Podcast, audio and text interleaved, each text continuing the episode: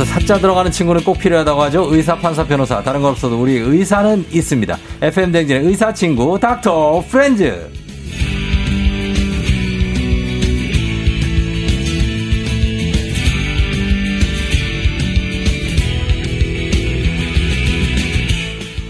우리랑 똑같은 하루 24시간 쓰는 게 맞는지 의심되는 분입니다. 이비인후과 전문의이자 잘 나가는 웹 소설가, 68만 구독자를 가진 의학 전문 유튜버이자 심지어는 최근 몸 만들기에 푹 빠졌다고 하는 이낙준 선생님 어서 오세요. 안녕하세요. 네.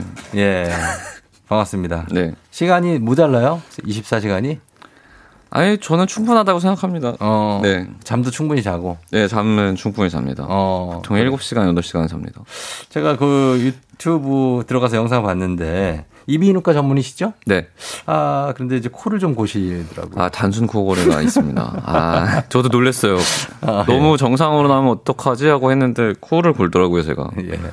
그런 그런 경우가 있습니까? 이비인후과 전문의들은 왠지 코 안 골 것 같거든요. 그, 그러니까요. 저도, 네. 그리고 딱 생김새를 보면 좀 느낌이 오거든요. 네. 저는 뭐 턱도 좀 앞으로 나와 있는 편이고. 음. 그래서 안 골 줄 알았는데. 어. 어, 어 떤 사람이 고는데 턱이 들어가 있어야 돼요. 턱이 좀 작고 들어가 있는 사람들이 기도가 아. 뒤에가 좁아지니까 코를 많이 골거든요. 음. 근데 저는 수면무호흡증까지는 아닌데 네. 약간 코를 골더라고요. 일정하게 골더라고요 코를. 되게 네. 무슨 사인 코사인처럼 어. 도로롱, 어, 도로롱. 그리고 잠도 잘 주무시고. 되게 죽은 듯이 자더라고요. 예. 저는 그날 못 잔 줄 알았는데 아닙니다. 잘 주무셨어요. 그리고 최근에는 이제 몸 만들기에 빠졌다. 운동을 어, 한다고 하는데 하루에 뭐 일과가 어떻게 돼요, 보통? 하루 일과요? 네. 일단 뭐 출근하고 네. 근데 좀 일찍 출근하는 날은 그러니까 음. 저는 짜투리 시간을 이제 글 쓰는데 항상 음. 할애를 하니까 예. 점심 시간도 밥 빨리 먹고 쓰고 어. 환자 좀 끊어졌을 때또 네. 쓰고 네. 그다음에 퇴근하면은 운동하고 어. 뭐 애들 놀아주고 놀아주고 할 거 다. 하네. 네. 예, 그 글 쓰는 거 이런 거는 환자 보다가 갑자기 뇌가 글 쓰는 걸로 전환이 돼요? 그거를 많이 여쭤보시는데 저는 그게 어. 네. 되게 스위치가 빠릅니다. 뭐, 아, 멀티가 예, 되는구나. 저는 음. 옛날에도 그랬어요. 공부할 옛날에도 때도. 공부할 때도 그 얘기하다가 어. 공부하고 얘기하다가 공부하고 아 진짜 그랬었어요. 예. 어 그게 잘 돼야 될 것 같아요. 그러니까요. 어 그런 거 되고 어 그리고 일단은 코골이가 있으시고 아무튼, 아무튼 봅니다. 자 오늘 닥터플레이 오늘은 이비인후과 전문의 이낙준 선생님과 함께 오늘 다뤄볼 주제가 일명 축농증이라고 하죠. 아, 부비동염에 대해서 네. 예, 다뤄보도록 하겠습니다. 자, 이게 부비동염 뭐 마- 요즘엔 많이 이렇게 얘기를 하지만 예전에 축농증이라고 그랬잖아요. 맞아요. 옛날에 다 축농증이라고 했었는데 예, 이게 부비동이 어디에 있는 겁니까? 부비동이 그러니까 약간 코 옆에 있는 동 공간들이라고 보시면 돼요. 음. 여기 이렇게 비어 있는 곳, 예. 뭐 이마에도 이마골이라고 아. 비어 있는 데가 있고, 예. 뭐 뒤에도 비- 사골동이라고 또 비어 있는 데가 있고, 뭐 네. 나비골이라고 맨 뒤에 또 비어 있는 데가 있는데 어. 두개골 내 이렇게 좀 비어 있는 공간들을 두, 부비동이라고 합니다. 그럼 우리가 코에다가 면봉을 이렇게 길게 넣으면 그 안에는 비어 있어요? 계속 들어갈 수 있어요, 그게? 어 아니요 아니요 아니요 아니요. 그 코와 코 코 안에다 여기다 넣는 거 말씀하시는 네, 거죠? 네. 이거는 그냥 이제 콧구멍에다 넣는 거고 어, 어. 부비동은 여기 옆에 있는데 자연 구멍이 되게 작아요. 아, 작아요? 엄청나게 작아서 거기는 면봉이 들어갈 수 없고 없고. 거길 만약에 내가 면봉으로 넣었다. 어. 그런 이비인후과 수술에 재능이 있는 겁니다. 아, 진짜? 아 진짜 저희가 그거 찾는 게 어려운 거거든요. 아, 그거 찾아서 어. 넓혀주는 수술을 하는 건데 네. 그런 그렇죠. 거다. 알겠습니다. 그럼 부비동이 그렇게 빈 공간, 네. 예, 이게 눈썹 사이, 뭐 머리 빈 공간, 그리고 코 옆에 옆에 여기에 염증이 생긴 겁니까? 예. 여기가 이제 원래 네. 두개골이 꽉 차 있으면 엄청 무거울 거 아니에요. 네. 여기가 비어 있음으로 해서 우리가 그나마 이렇게 음. 가누고 사는 거거든요. 네네네. 그리고 이제 목소리도 여기서 울림을 줘서 다른 사람들이 음. 더 명확하게 들을 수 있게 그렇지, 나가는 그렇지. 것도 있고 예, 예, 예. 그리고 이제 안에서 물이 이렇게 흘러 나와요. 그래서 네. 안에 윤활제 역할도 해주는데 음. 그 물이 만들어서 나와야 되는데 네. 요 구멍이 좁아져가지고 못 아, 나오면 예. 안에서 썩는 거예요. 아하. 그래서 이렇게 누렇게 썩어가지고 어. 뭐 냄새도 좀 나고 그렇지, 그렇지. 축농증, 그러니까 부비동염 있는 사람들은 코가 엄청 노랗잖아요. 예, 예. 그게 안에 있는 물이 썩어갖고. 아. 그렇게 되는 거구나. 그러면은 이게 부비동염하고 또 비염도 있잖아요. 아 비염도 있죠. 그거하고 다른 거예요? 그러니까 비염은 비강 내 네. 코 안에서 이제 생기는 염증들. 아. 그러니까 뭐 합의갑계가 부었다든지, 네. 뭐 거기서 콧물이 많이 나온다든지, 네. 뭐 그런 것들이 비염이고 부비동은 요 옆에 있는 공간에 염증이 생기는 건데 위치가 다르구나. 위치가 다르고 네. 또 중증도도 다릅니다. 중증도가. 보통 부비동염은 이제 주변에 뼈에도 막 침윤을 하기 때문에 어, 부비동염이 좀더더 심한 거죠. 네. 축농증이. 어. 부비동염의 그러면 증상은 일단은 어떤 게 있습니까? 일단은 그런 분들은 기본적으로 콧물이 줄줄 나고 코가 보통은 줄줄 난다기보다는 네. 끈적해져가지고 어. 노란색의 콧물이 나오고 그다음 네. 코가 막히고 막히고 코가 자꾸 뒤로 앞으로 못 나오고 뒤로 후비로 누런코들이 넘어가고. 후비루들이 계속 넘어가고 어. 그게 비염에서 넘어오는 후비루랑 좀 달라요. 달라요? 좀 짜고 어. 좀 속도 안 좋을 수 있고 음. 입 냄새도 좀 많이 나고 그 음. 그거 자체가 고름이기 때문에 그 고름. 냄새가 안 좋거든요. 아, 그게 이제 코로 갔다 입으로 갔다 막 하는 거죠. 예, 왔다 갔다 하죠. 그리고 아. 머리도 아프고 뭐. 머리도 아프고. 어, 그래요. 그리고 이 증상 중 하나가 또 후각 상실이 있던데 아, 예, 후각 상실. 예. 네. 냄새를 못 맡아요? 근데 사실 후각 상실의 가장 흔한 원인은 일반 감기 같은 겁니다. 아, 그래요? 감기 걸렸을 때 냄새를 못 맡게 될 수가 있거든요. 음. 왜냐면은 후각 신경만 유일하게 뇌신경 중에서 네. 밖으로 나와 있어요. 음. 코천장에 이렇게 나와 있거든요. 네. 그래서 되게 손상을 잘 당합니다. 음. 근데 부비동염에서는 생기는 후각 손실은 사실 뭐 네. 뭐 심하진 않고 흔하지 않고 흔하지가 않다. 그리고 이게 부비동염을 치료했는데 좋아지지 않는 경우도 있어요. 음. 그러면 이제 원인을 우리가 잘못 찾았거나 아니면 이미 손상된 지 오래돼가지고 네. 그랬을 수 있고 그 좀 애매하죠. 어쨌든 코로나 19에 걸리면 냄새를 못 맡잖아요. 어, 예, 이게 되게 증상. 엄청 강조가 됐었죠, 사실. 그렇죠. 그래서 이 부비동염 음, 걸린 분들이 갔는데 어 냄새 못 맡아요? 그러면 코로나19 같은데 뭐 이럴 수도 있네요. 그게 주- 아마 의사가 그러진 않을 것 같고 네. 일반인 분들은 그렇게 생각을 할 수가 있을 것 같아요. 음. 코로나 19 때 너무 후각 상실을 강조해가지고 예. 사실, 사실 감기에서도 많이 생기거든요. 음. 그리고 코로나 19 바이러스가 예. 사실 코로나가 감기 바이러스잖아요. 그렇죠. 그래서 초기 증상은 감기랑 비슷합니다. 어. 그래서 지금 보면 콧물, 코막힘, 후각 상실 음. 다 코로나19의 초기 증상이랑 비슷하죠. 네네. 그래서 그냥 그런 거라고 생각하시면 어, 됩니다. 그럼 부비동염 이거 고칠 수 있습니까? 이거 수술해야 됩니까?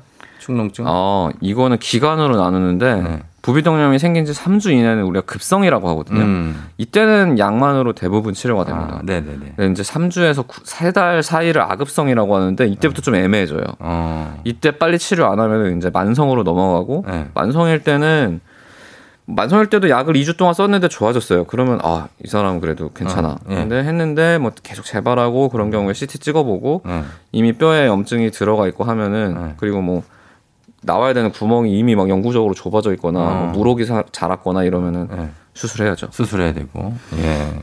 알겠습니다. 이건 예방 방법이 있으니까 뭐 따뜻한 물을 자주 마신다 뭐 이런 게 있는데 이게 예방 방법이에요. 아, 예방 방법 따뜻한 물 자주 마시는 건 사실 그 감기 걸렸을 때 네. 감기 예방하라고 하는 방법이잖아요. 그쵸. 비슷한 건데 조금 더 효과가 있으려면은 음. 뭐 겨울이나 이렇게 건조할 때 집안에 좀 가습기 같은 거 틀어 놓으시고 네, 습도 높이고. 그리고 내가 원래 비염이 있다. 비염이 있는 분들은 코가 붓기 때문에 더 잘 좁아지거든요. 음. 그래서 비염 관리 열심히 하시고 네. 그리고 뭐 좀 어, 코가 약간 노랗게 나오거나 좀 이상한 것 같다. 그럴 음. 때는 세척을 빨리빨리 해주시면은 음. 부비동염으로 진행하는 걸 막아줄 수가 있죠. 어, 그래요. 이 코를 풀게 되잖아요. 왜 어제 찐득하게 나오니까. 아, 예, 그렇죠. 그거 자주 풀면 안 되는 겁니까? 아니요, 자주 푸는 게 좋아요. 좋아요. 근데 코를 네. 자주 푸는 걸 이상하게 풀면 오히려 손상이 올 수가 이상하게 있습니다. 푸는 건 어떻게 풀어요? 그러니까 코를 풀라고 할 때 이렇게 양손을 조, 쥐고 푸는 분들이 계시잖아요. 아니면 어. 이렇게 하거나 그렇죠. 양손으로 이렇게 막고 네. 코를. 네. 콧구멍을 막으면 그 압력이 음. 안으로 가는데 그런 것들이 부비동에 있는 구멍을 통해서도 어, 들어가요. 그래서 말- 오히려 그러겠네. 바깥에 나와 있는 균을 역류하겠네. 안으로 밀어넣어가지고 네. 부비동염을 만들기도 하거든요. 그래요. 그래서 이게 일단 코를 풀기 전에는 네. 코를 좀 마사지를 해주고 어, 마사지를 해주고 따뜻한 야, 코 걸로 풀 이렇게 거다 좀- 나 이제 코좀 푼다 나. 풀어주고 그래서 어, 이제 안에 있는. 콧물을 좀 부드럽게 해준 다음에 네. 한쪽씩 푸는 게 좋습니다. 한쪽씩. 예. 아, 그래서 저는 그냥 샤워할 때 네. 푸는 걸 그쵸 한쪽씩 권유해요. 맞고 풀어야 한 이제 나오죠. 사실 그래서 이제 우리 어르신들이 이 농촌 같은 데서 이제 흠 하면은 어, 이제 막탁 날아가고 아, 날아가는데 이제 네. 그게 다 지혜로우신 거네요. 그게 예 그렇죠 어. 지혜 지혜죠. 예. 농촌의 지혜예요. 네 맞습니다. 맞습니다. 예. 자, 그러면은 요 축농증에 대해서 부비동염에 대해서 궁금한 거 있으신 분들 여러분들 보내주시면 되겠습니다. 문자 샵 8910 단문 50원 장문 100원 콩은 무료입니다. 문자 보내주신 분들 가운데 저희가 10분 뽑아서 선물 드리도록 할게요. 자, 부비동염 가면서 문 음악 한 곡 듣고 옵니다. 자, 이 음악은요. 바나나 걸입니다. 부비부비. 네, 바나나 걸의 부비부비. 예, 듣고 왔습니다. 음. 왜요? 이름이 부비부비가 부비동염이랑 비슷해가지고. 그래서 튼 거죠, 뭐. 이비인후과 학회에서도 좀 틀어야겠네요. 이걸요? 부비부비, 이거를? 네, 이거를. 그 학회에서 권유 한번 하겠습니다, 제가. 아, 예, 분위기가 아주 기대가 됩니다. 네, 예, 그러니까요. 예. 자, 오늘 어, FM 댕진 매주 월요일 닥터 프렌즈 이비인후과 전문 이낙준 선생님과 함께 하고 있는데 오늘 부비동염입니다. 어, 봅니다. 부비동염 질문. 비만이랑 관계가 있냐고 하시는데요. 아, 비만. 네. 아, 이게 막 안에 살찌고 그러면 영향이 네. 있을 수 있을까 걱정이 되는데 사실 음. 비만은 네. 뭐 수면 무호흡이나 이런 데 더 연관이 있고 네. 부비동염 자체랑은 크게 음. 상관없습니다. 어, 9898님 예. 상관없다고 합니다. 그리고 2806님이 5학년 여자아이인데 축농증이 키 성장에도 안 좋은 영향을 미치냐고. 어, 예, 지대한 영향을 미칩니다. 어, 그래요? 예. 이게 어. 축농증이 그러니까 부비동염이 있으면 계속 코가 뒤로 넘어가는 것 때문도 있고 코도 막히고 하기 때문에 일단 네. 호흡이 제대로 잘 안 돼요. 아. 특히 잘 때 이게 증상이 더 심해지거든요. 네. 그러면 수면에 이게 떨어지기 음, 때문에 그치. 키도 안 크는데 네. 그 공부 효율이 되게 많이 떨어져요 학습 아, 효율이. 예, 예. 우리나라에서만 이제 유일하게 검사를 하면은 음. 축농증이랑 성적이 크게 관계가 없을 수도 있다 이렇게 나오긴 하거든요. 왜냐면 음. 우리나라는 이제 사교육이 워낙 발달해가지고 어. 그거를 커버해. 사교육으로. 근데 이제 뭐 어. 유럽이나 미국에서 해보면은 네. 굉장히 차이가 많이 나게 나오거든요. 아. 아, 아. 그래서 요거는 치료를 해야죠. 하긴 뭐 이렇게 콧물 같은 게 계속 나오고 그러면 공부가 네, 되겠어요. 그것 때문에도 안 되고 뭐 호흡이 네. 안 되면 일단 머리로 이게 산소가 잘 안 가기 때문에 머리도 안 돌아가고 네, 효율이 떨어지죠. 네, 그럴 수 있겠습니다. 자 그리고 전지우 씨가 작년에 수술을 했는데도 계속 증상이 있다고 완치는 없느냐고 하십니다. 어, 축농증은 수술이 절반, 음. 수술 후 관리가 절반입니다. 아, 그래요? 수술하고 나서 세척을 굉장히 잘 해주셔야 돼요. 어. 그러니까 수술이라는 게 결국에 뭐 맹장염 같은 거는 안 좋은 게 있어서 떼버리고 끝이잖아요. 음, 근데 부비동은 코를 떼버릴 수는 없기 때문에 어. 안에 있는 그 자연공을 크기를 넓혀주는 거거든요. 네. 근데 이게 염증이 생기면 다시 좁아질 수 있어요. 그래서 음. 세척을 하는 게 여기서 빨리빨리 나오고 그게 염증이 생기지 않아서 좁아지지 않도록 해주는 거라서 음. 수술 후에 꼭 세척을 열심히 해주셔야 됩니다. 열심히 해야 된다고. 축농증이 있으면 다크서클이 더 생기냐고 8963번. 어, 예, 더 생기죠. 그래요? 예, 코가 막히고 여기가 확 부어 있기 때문에 어. 이 여기서 피가 정맥에서 피가 더 못 들어가거든요. 아하. 그래서 여기가 까맣게. 아, 진짜. 어, 그렇게 된다고 합니다. 그리고 6190님이 코 옆에 그 눈 밑 밑에 있는 쪽이 아프면 혹시 부비동염이라고 하십니다. 어, 요건 여러 가지 원인이 있을 수 있는데 네. 뭐 부비동염의 증상 중에 하나가 여기를 이렇게 두드렸을 때 통증이 있는 거예요. 어. 왜냐하면 여기도 상악동이라고 있고 여기가 제일 흔하게 생기거든요. 네. 근데 뭐 다른 원인도 많기 때문에 이거 음. 이것만으로 확신할 수는 없습니다. 그래요. 어 그리고 3288님 부비동 부분을 손끝으로 톡톡 마사지하면 좋다고 하는데 사실인가요? 네 여기 이렇게 톡톡 마사지한다기보다는 좀 이렇게 막 지그시 네, 지그시 해주면 어. 그 주변에 자연공이 네. 이게 그냥 딱딱하게 딱 구정이 되는 게 아니라 마사지할 때 이렇게 약간 커졌다 작아졌다 하면서 안에 있는 게 또 나올 수도 있고 음. 또 콧물도 좀 부드러워지니까 네. 약간 도움이 될 수 있죠. 어, K81669117님이 아빠는 양파를 머리맡에 주면 완화되는 것 같다고 양파를 잘라두고 주무신데 정말 효과가 있냐고. 아 양파가 네. 어, 놀랍게도 네. 양파가 효과가 있긴 있습니다. 아 그래요? 그래서 우리 교수님이 네. 양파를 우린 물을 어. 세척을 하면 혹시 네. 효과가 더 좋지 않을까 어. 이상한 생각을 하셨어요. 네. 그거를 실험을 환자한테 할 수는 없고 어. 레지던트들한테 이제 아 이낙수 선생님한테 네, 한 번씩 해보라고 했는데 네. 와 이거는 할게 안 됩니다. 왜 왜? 양파물 들어가면 어떻게 돼요? 난리나요? 죽어요 그냥 이거 너무 힘들어. 근데 양파를 머리맡에 둔다? 네. 약간 도움이 될 수는 있죠. 근데 그거보다 그냥 치료를 하시는 게 더 도움이 네. 되죠. 양파를 머리맡에 두면 무슨 효과로 도움이 되는 거예요? 이게 그 양파 안에는 효, 그 성분 중에 지금 제가 기억이 안 나요. 제가 네. 그게 트라우마처럼 남아 있어가지고 매운 성분이에요? 그런 것 같아요. 어. 근데 그게 약간 코를 이렇게 열게 만들거든요. 아. 그, 근데 이제 굳이 요새 굳이? 약 좋은 거 많은데. 어, 굳이 양파로 할 필요는 없죠, 사실. 마시라고 합니다. 아, 그리고 어 아, 이다영 씨가 아들이 부비동염이라서 세 달째 약을 먹고 있는데 어제 또 열이 난다고 하셨습니다. 음. 너무 오래 약을 먹어서 걱정이래요. 제 생각에 아마 세 달이라는 게 음. 세달 90일 내내 약을 드신 건 아닐 거예요. 음. 먹었다가 끊었다가 먹었다가 끊었다가 하셨을 텐데 제일 음. 중요한 거는 음. 부비동염은 치료 원칙이 음. 열흘, 열흘에서 2주 동안 연속으로 항생제를 먹는 겁니다. 어. 근데 이거를 부모님들이 애가 네. 어리면은 잘 안 그렇게 하려고 예, 3일 먹고 좀 증상 좋아지는 것 같으면 항생제 오래 먹으면 안 좋을 것 같으니까 네. 끊어버리거든요. 맞아요. 그러면 이 균이 네. 지금 먹고 있는 항생제에 대해서 내성을 획득해요. 어. 안 죽은 애들이 어 이제 약 안 듣는구나. 어, 안 듣는 애? 그러면 이제 다른 약 써야 되고 다른 약 써야 되고 그러면은 이게 결국 만성으로 가버립니다. 음. 세 달이 넘어가면 만성이 되니까 네. 수술을 네. 받아야 될 수도 있거든요. 음. 약 오래 먹는 거는 걱정하지 마시고 네. 그냥 맞는 약을 찾아서 꾸준히 먹는 걸 하셔야 돼요. 음. 그 병원에서 주는 약을 2주 동안 그냥 끝까지 다 먹고 네. 만약에 그 다음에 검사했는데 아직도 남아 있어서 이번 음. 약 바꿔서 2주 동안 또 먹겠습니다. 그러면 네. 그래도 드셔야 됩니다. 그래도 네. 약간 환자들은 이런 생각할 수 있어요. 이제 의사 선생님이 약을 예를 들어서 열흘치를 줬어요. 아이, 의사 선생님이 열흘치 줬지만 여유 있게 주셨겠지. 그냥 7일만 먹자. 어, 보통 많이들 그렇게 말씀을 네. 하셔가지고 저는 진짜 약 드릴 때마다 그 말을 하거든요. 그리고 네. 저희가 약을 3일치 주, 드리고 다시 보자고 하는 게뭐 네. 병원에 자주 오셔야 수입에 도움이 된다 이런 거보다는 네. 이틀에서 3일을 먹어야 우리가 효과를 판단할 수가 있어요. 음. 이걸 먹어서 어 좀 좋아지고 있다. 그럼 아 이게 듣는구나. 음.